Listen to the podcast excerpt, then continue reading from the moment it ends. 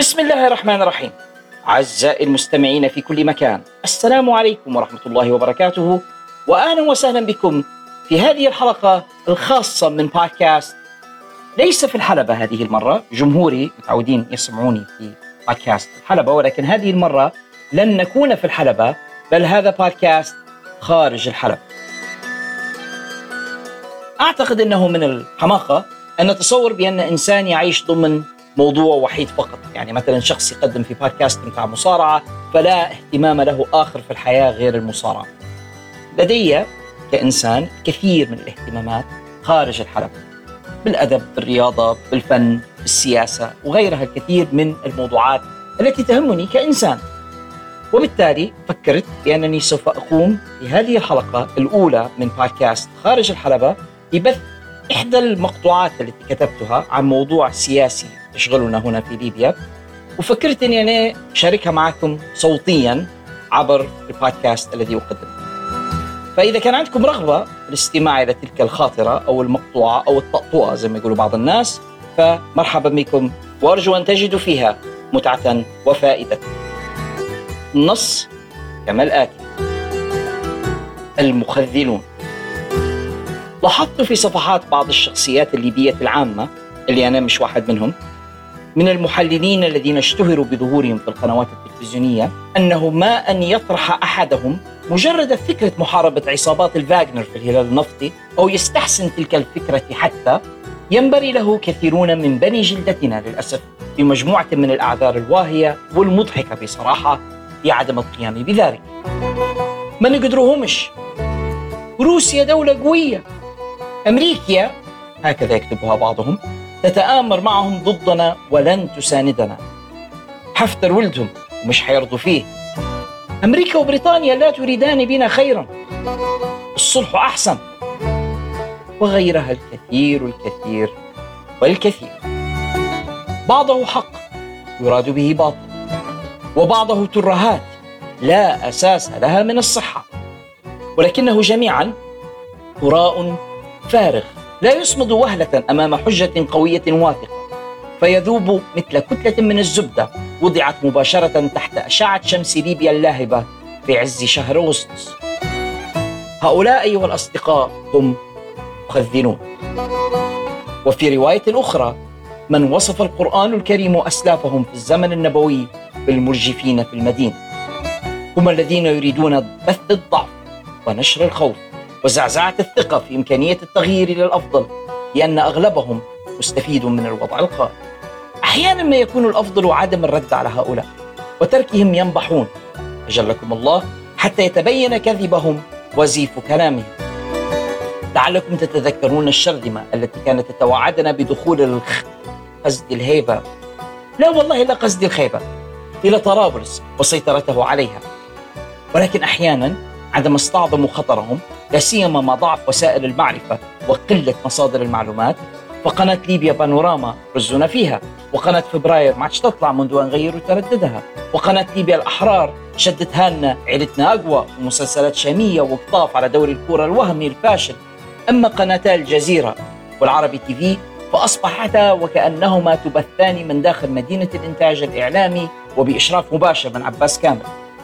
وهنا يصبح من الواجب ولو محاولة تبيان الحقيقة أو على الأقل ما أراه أنا حقا من وجهة نظري. فمن أين أبدأ؟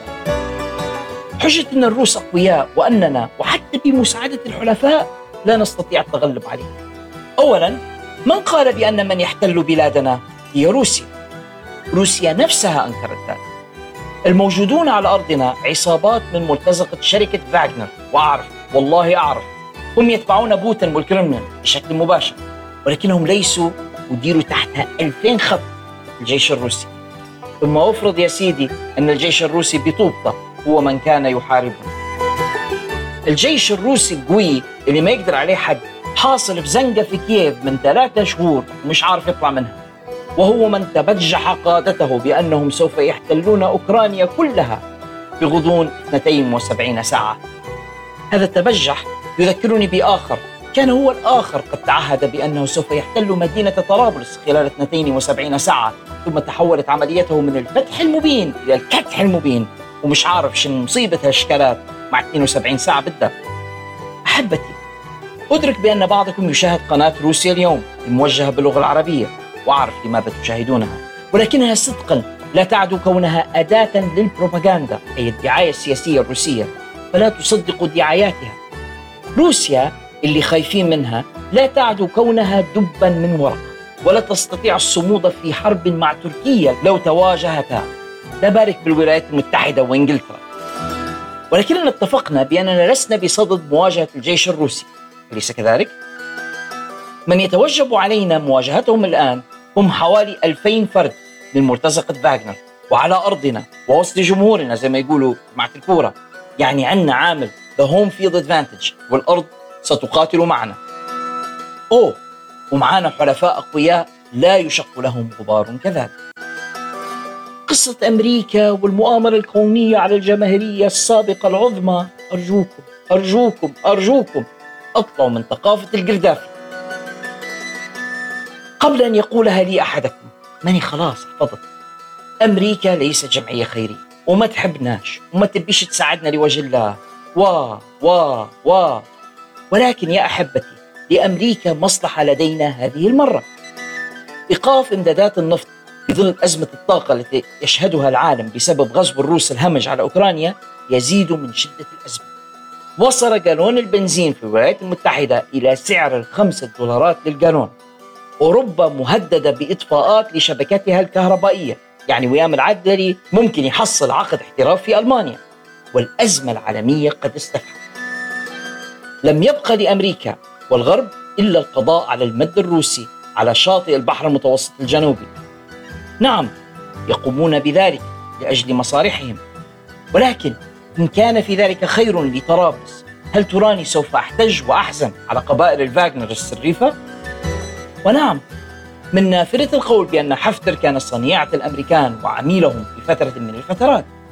ولكن بالنسبة لأمريكا بالذات لا توجد عداوات دائمة ولا صداقات دائمة والأهم لا يوجد عملاء دائمون.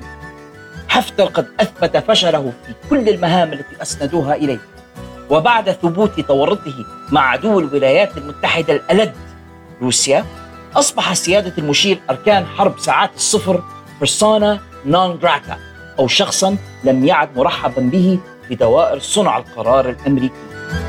وبالتالي فلا أسهل على سادته في واشنطن من رميه في المرحاض. أجلكم الله كما يفعلون مع كل عميل خائن لبلده آخر. تعاون معه. الشاه بينوشيه بيرون الرئيس مش لاعب الكورة وغيرهم الكثير الكثير الكثير. ثم إن الذي منحه الضوء الأخضر لاجتياح طرابلس في سنة 2019 كان ترامب. فأين ترامب؟ افتحوا على قناة سي ان ان وستشاهدون جلسات الاستماع التي تعقد في الكونغرس الأمريكي. مربوعة نانسي بيلوسي في المحاولة الانقلابية التي دبرها يوم 6 1 2021 وأحداث اجتياح مبنى الكابيتول. يعني ترامب زو عليه وأمريكا لديها رئيس جديد والسياسيون الأمريكيون يصدق فيهم قوله تعالى تحسبهم جميعا وقلوبهم شتى لذلك فمجرد غضب الحزب الحاكم الحالي الديمقراطيين على ترامب وتعاملاته المشبوهة مع الروس سيكون مجلبة لجام غضبهم وسخطهم على جميع صبيانه إبان فترة حكمه. وحذروا فزروا من الحمار القصير الذي سوف يسهل عليهم جعله عبرة لمن لا يعتقد. هل لا يريدون لنا الخير؟ صدقا لا أستطيع منحكم إجابة قاطعة بنعم أو لا. لديهم مصالح. ومتى ما التقت مصلحتهم مع مصلحتنا كما حصل في تأسيس المملكة الليبية. ولا بالك تحسبوه حق الملك إدريس ابنها بعضلات. أو في 2011 أو في حرب البنيان المرصوص. فسوف يقفون معنا خدمة لتلك المصالح. وعندما لا توجد لديهم مصلحة فلن يحركوا لأجلنا ساكنا ولكن اليوم مصلحتهم في تحرير تلك الموانئ.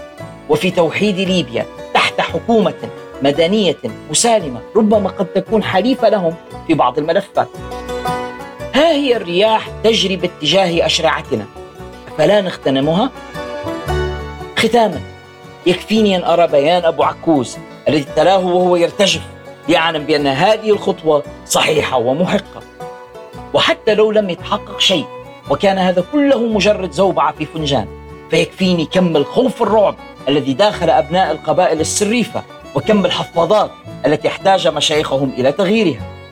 إلك شمتان خيرات الله أنا بصوت بسام كوسة. ختام الختام. كان هذا رأيي الشخصي البسيط. اللي أي حد من حقه يعترض عليه أو يختلف معي. فيه فإن كان صوابا فبتوفيق من الله. وإن كان زيغا أو خطأ فمن نفسي ومن الشيطان.